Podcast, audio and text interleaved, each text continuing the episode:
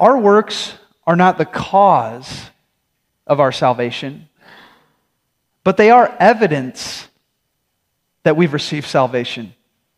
The cause of our salvation is the finished work of Christ, his life, death, and resurrection. That is the cause of our salvation.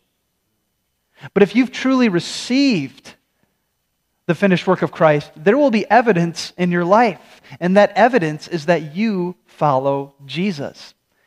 In fact, search, search the New Testament from beginning to end, and you will not find one person who truly knows Jesus that does not also follow Jesus.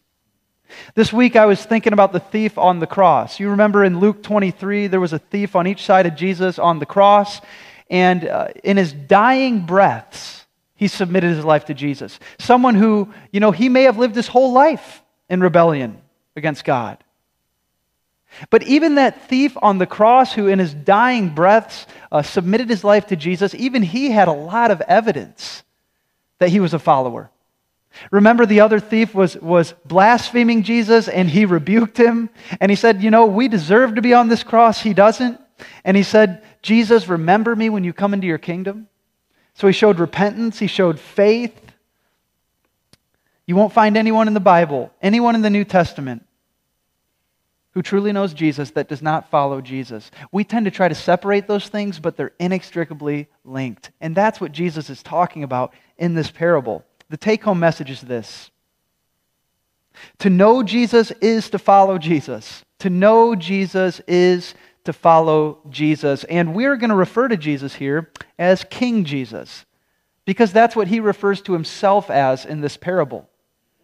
And King Jesus gives us three requirements uh, this morning. He gives us three requirements. We need to be ready when he returns with these three requirements. And here's requirement number one King Jesus requires a personal relationship.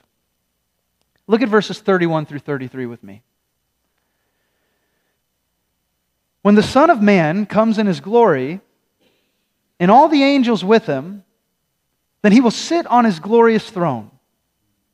And before him will be gathered all the nations, and he will separate people one from another as a shepherd separates the sheep from the goats. And he will place the sheep on his right, but the goats on his left. And so Jesus here uh, refers to himself as the Son of Man. Now, that might seem like kind of a weird title to us today, but to the Jewish audience in that day, the Son of Man was a clear statement that Jesus was the Christ. Okay, this is the, the messianic title way back in the Old Testament in Daniel. Jesus is calling himself the Christ. And he says when he returns, he will sit on his glorious throne. That's a clear reference to himself as king. And it says that all the nations will be gathered to him. Now, that word nations, it basically means peoples, okay? People groups groups of people across this world. It doesn't seem like a voluntary gathering. It seems like it's a mandatory gathering, right? Everybody's brought before him. And what I find interesting is uh, as the nations, as the peoples are brought before him, uh, Jesus doesn't separate them by peoples, he separates them by people, by individuals. So Jesus didn't take one nation and say, hey, this is the best group of people on earth. You know, you're all on the right. Hey, this nation, not so sure. This one's on the left. Or this church, great church. They're all on the right. This church, not a fan, on the left. That's not what he does. He reaches into every group of people and takes the individuals that truly know him. That's why it says in Revelation that every tribe and nation and people and language at the end of time will worship the Lord because God has people all across this world that truly know Him. But what Jesus is challenging us with this morning is do you have your own relationship with Jesus? You can't ride the coattails of your Christian parents into heaven. You can't ride the coattails of Prairie Bible Church into heaven. As Pastor Craig often says, God doesn't have any grandchildren. You won't go to heaven just because your grandpa was a preacher, right? That's what he says. And you know, as I was reflecting on this, I was thinking about my dad. Okay, my dad, he's Italian Irish, and he grew up near Chicago, and he grew up in a Catholic home. And he had great, wonderful Catholic parents. And I know that my dad had a reverence for God growing up. He was a really good basketball player, and what he would do is he told me every game day he'd go to Mass because he wanted to have a good basketball game. Unfortunately, a lot of us probably treat God like that, but the point is, I know that my dad believed in God, he had a reverence for God, but I don't know that he had a personal relationship with God yet. And when my dad was a young man, uh, he met a friend who introduced him to Jesus, who shared the gospel with him, and it's like the scales fell from his eyes, and, and like his whole world changed. He started to go to Bible study, started to be in church, and started to realize that Jesus died for him, right? You know, I grew up going to church. I grew up in a little Presbyterian church uh, in Peoria, Peoria, Illinois, and I grew up in, in the summers at Maranatha Bible and Missionary Conference where preachers would come for a week. And, um, you know, I grew up going to VBS Bible camp. My parents put me in Christian school, pre K to 12th grade, and I'm thankful for that. But it wasn't until a little bit later that I realized I need to have my own relationship with Jesus. When I stand before God, I'm not going to stand before God with my family or with my church or with my Bible camp. I'll stand before God on my own. And He'll either know me or not know me, right? I'll either know Him or not know Him. And so I just want to challenge you this morning do you have your own relationship with Jesus? You know, when we have people get baptized here, a question that I ask them is when you stand before God, if he were to ask you, Why should I let you into heaven? What would you say? And people are kind of taken aback by that question. And you'll hear all types of things like, Well, pretty good person. I try to do more right than wrong. Well, let me tell you something. When you stand before God, if He asks you, Why should He let you into heaven? If you pull out your resume, it's going to be a really short interview. Because none of us have the resume to get into heaven. Not your pastor, not Pastor Craig, not you, none of us. We all fall short of the glory of God. But here's what you do say I know that I have no right to enter heaven. But I believe in your Son, Jesus Christ. And I believe He came here to earth and He lived a perfect and sinless life. And He died on the cross for my sins and rose again on the third day. And on, on the basis of His righteousness, God, please let me into heaven. That's the right answer. That's the gospel. And this is where we have to start. If you've never made that decision, let me make it really simple for you it's repentance and faith.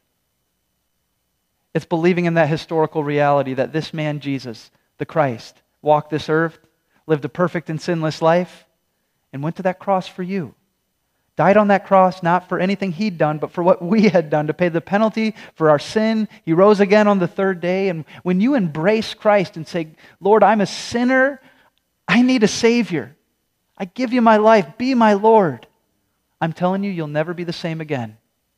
And that is where you have to start because if you haven't done that, you need to do that this morning.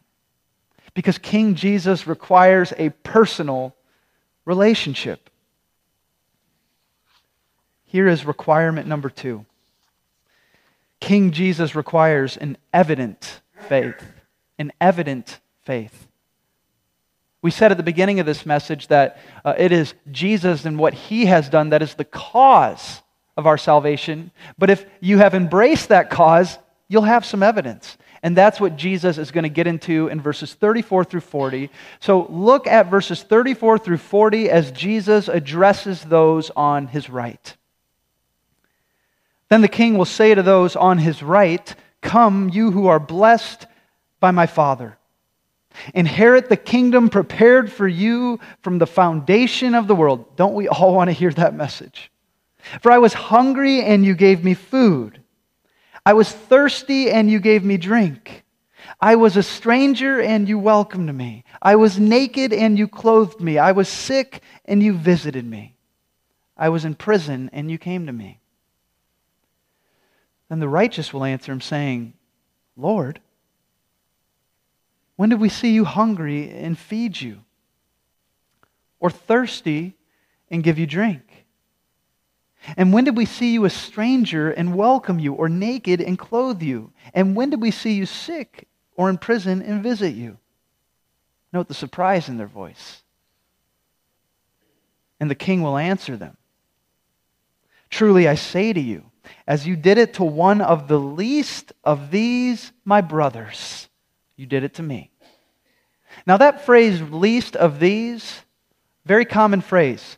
But do you know what I didn't notice as much before I, I studied this passage? The two words that follow it my brothers. The least of these, my brothers. Now, that phrase, my brothers, uh, it is a very, very common Greek phrase for fellow Christians. It means my brothers and sisters in Christ. It means all of us in the family of God who belong to Christ. And so, what Jesus is saying here is, You really know me? Well, do you have any evidence that you're following me? And here's the evidence I'm looking for. How do you treat fellow Christians? How do you treat fellow Christians? How do we treat each other at Prairie Bible Church, right? And you know, that might sound kind of strange, but this is actually a major theme uh, in the Bible. In fact, in 1 John 3:10, uh, you'll see it on the screen. John said, "By this it is evident who are the children of God and who are the children of the devil." Whoever does not practice righteousness is not of God, nor is the one who does not love his what? Brother. Nor is the one who does not love Christians. That's what Jesus is saying. Now, is Jesus saying we don't love everyone? Of course not. In Galatians 6:10 it says, "As we have opportunity, let us do good to everyone, but especially to those who are of the household of the faith. Do good to everyone, but especially do good to Christians. You know, one of the most interesting things in our society, uh, especially growing up as a sports fan, uh, a basketball coach's son, is, you know, you can meet someone anywhere, and sometimes I'll meet parents, and they might seem like the most sane, normal, civil people. You just carry on a normal conversation with them. And then you can be at their daughter's soccer game that weekend, and they turn into an absolute maniac, screaming at other people's parents of their kids and trying to one up everyone. You know, a ref makes a bad call and they run on the field and tackle the ref. You know, I know you've seen the YouTube videos. But it's just this weird thing, like for parents, right? It's like you're totally normal, but when someone attacks your kid, oh man, it's game on, right? Or maybe, you know, your kid has a big test and your kid's like, Yeah, mom, I got it. Yeah, dad, I got it. And you're like dying inside. You're like sweating bullets for your kid. Or your kid's performing in a play and you're just like, your stomach's in knots, even more than if you were up there. You want to know something? That's how Jesus feels about his people. Jesus, now he's not going to run on a field and tackle a ref. But that's how Jesus feels about you times a hundred, right? Parents who love their kids react that way. Jesus loves us a hundred times better and more than you even love your kids. And that's, that's what he's saying here. I love my people. And if you love me, you'll treat my people well. You know, Jesus constantly associates himself with his people. In fact, maybe you remember the story of Saul of Tarsus, who became Paul, right? Saul of Tarsus was persecuting Christians, throwing Christians in prison. And one day on the road to Damascus, he got hit with a bright flash of light. And there was Jesus, and he said, Saul, Saul, you do not want Jesus to say your name twice. It means you're in big trouble. Saul, Saul, why are you persecuting me? He didn't say, Why are you persecuting Christians? He said, Why are you persecuting me? Maybe Saul thought to himself, When did I persecute you? Well, he's saying to persecute my people is to persecute me. Jesus associates himself with his followers. Jesus said in John 10, he said, Whoever receives you receives me. And then he said, Whoever receives me receives him who sent me. You see that close relationship Uh, you know, it's like the Father sent his Son, and he said, if they really know me, they'll know my Son. Well, Jesus is saying, if they really know me, they'll know my people, and they'll treat my people well. How can you say you're a Christian if you don't love Christians?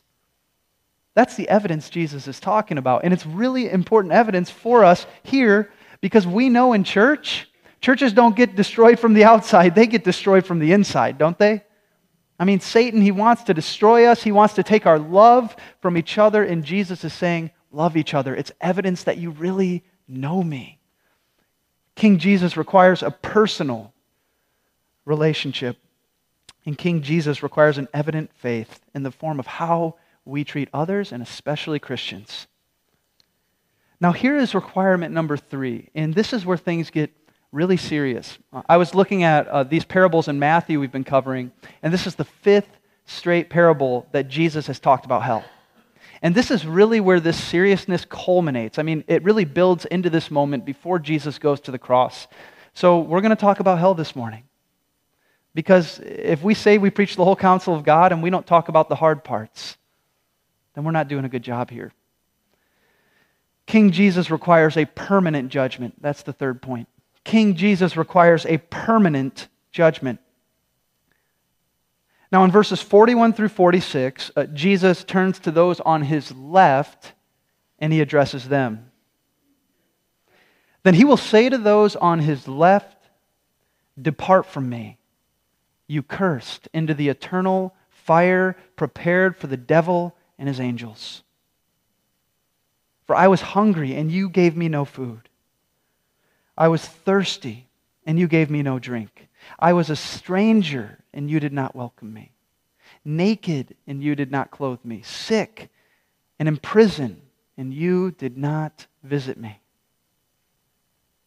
Then they also will answer, saying, Lord, when did we see you hungry, or thirsty, or a stranger, or naked, or sick, or in prison, and, not, and did not minister to you? Then he will answer them, saying, Truly I say to you, as you did not do it to one of the least of these, you did not do it to me. And these will go away into eternal punishment, but the righteous into eternal life. So, just as that first group of people who were saying, Lord, Lord, truly were of the Lord, truly knew him, truly followed him, these didn't. They had no evidence. And the Bible says, Many will say to me, Lord, Lord. Many of them who say to me, Lord, Lord, will not enter the kingdom of heaven. That's what the Bible says. There was no evidence. They didn't follow Jesus. And you know, Jesus talked a lot about hell. It's actually one of the most shocking things when I really started to read the Bible a lot, realizing how much Jesus talked about hell. Because you ever read the Bible and think, man, are we talking about this? This is in here. Do we talk about it? This is part of that. I mean, Jesus talked a lot about hell. Now, he did it because he loves us and he doesn't want us to go to hell. So let's talk about hell. Look at Matthew 7 13 and 14. And this is where Jesus addresses this. And he said this He said, Enter by the narrow gate. For the gate is wide and the way is easy that leads to destruction and those who enter by it are many, but the gate is narrow and the way is hard that leads to life, and those who find it are few. Hell and heaven, wide and narrow, easy and hard, many and few. One way is the wide way. You might call it broad way and you can't get to heaven going down Broadway. You get to heaven through the narrow way, the narrow gate. You know, I would like to think that we are a welcoming church. I know we try to be a welcoming church. I know I felt welcomed when I first came here. But we're not a wide road church. You can be a welcoming church and not a wide road church. We're a church of the narrow way. Did you know that the first Christians were called the Way? That was their name, the Way? Well, a more, uh, I guess, clearer, more descriptive name, maybe not as punchy, would have been the narrow way, because that's what it meant. The reason they were called the way is because in that Roman society and culture, everything went. You do whatever you want, you worship whatever gods you want. And here comes this really exclusive people saying, actually, there's one way to heaven, and his name is Jesus. Because Jesus said, I am the way. No one comes to the Father except through me. Are you on the narrow way? Easy and hard. That's another contrast easy and hard. You know, the, the wide road is where you just end up. It's where you just end up just following the flesh, following the natural man, following the way that the things are in the world. It's just easy, right? You just end up there. That's why so many people are on it. But the narrow way is hard. Make no mistake about it. Following Jesus is not easy. It involves cost and sacrifice and suffering. And many people here could tell you that. It is worth it, but it's not easy. And Jesus didn't say it was easy. He said his yoke is easy, but he didn't say following him would be easy. Are you willing to go through following him even when life gets hard? Because that's what it means to be a Christian. Many and few. That's the third contrast many and few.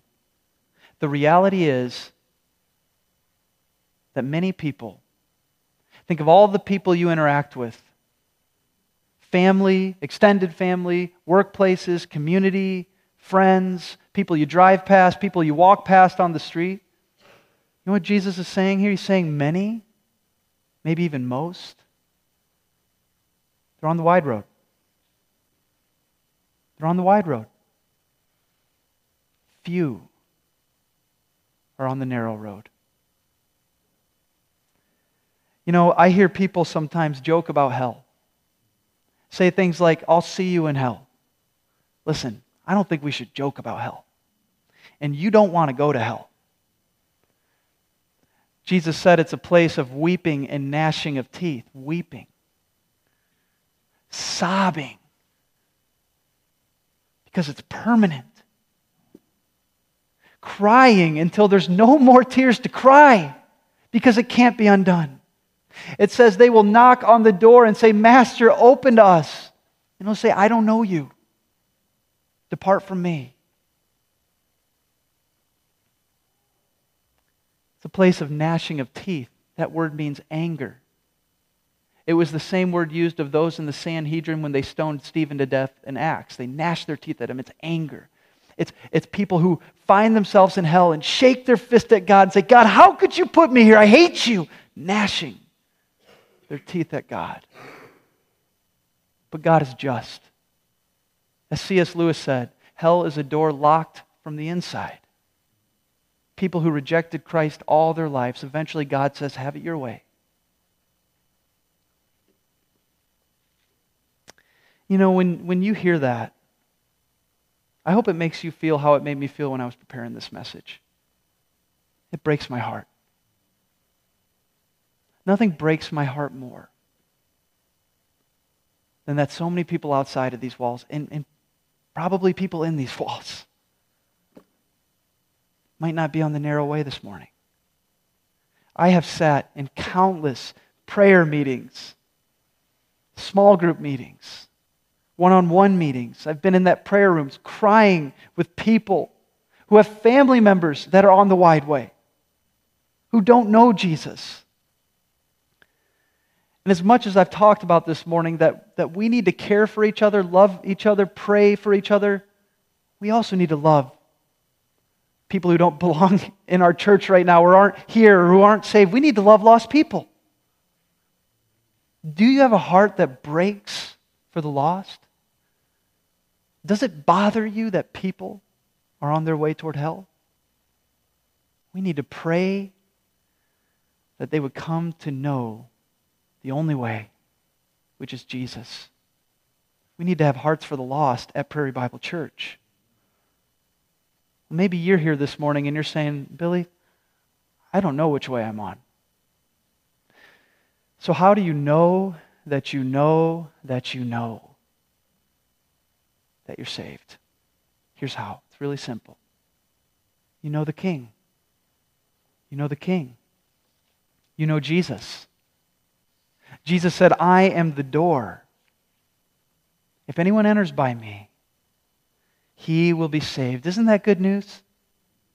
I mean, on the flip side, hell is a terrible place. You never want to be there. But have you imagined how great heaven will be? Have you realized that someday, if you belong to Jesus, every tear will be wiped from your eye, mourning will pass away, eternal joy, eternal getting to know God more and more? Have you, I mean, does that excite you? It excites me. We who belong to Jesus can live with hope. And let me tell you, there was a time where I felt like I was on the wrong, the wrong road, the wide way. And that conviction is good. In fact, it's a gift of God. It's grace to wake us up out of our spiritual sleep and turn us onto the narrow way. And if that's you this morning, don't leave this place until you've entered by the only door. His name is Jesus. All you need to do is repent of your sin and embrace Him on that cross, and you will receive eternal life.